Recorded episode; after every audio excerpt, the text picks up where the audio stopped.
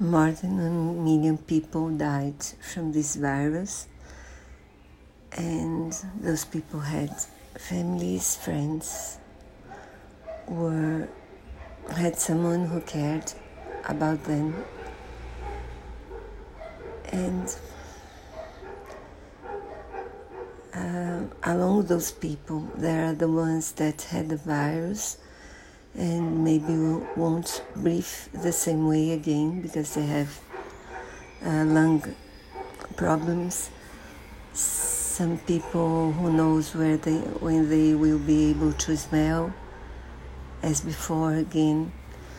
People who had strokes, heart attacks, and lost a limb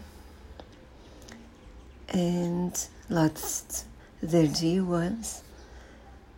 So please use your masks, um, keep your distance, and pray every day for the people who lost someone and for the people who died and for a vaccine. Please.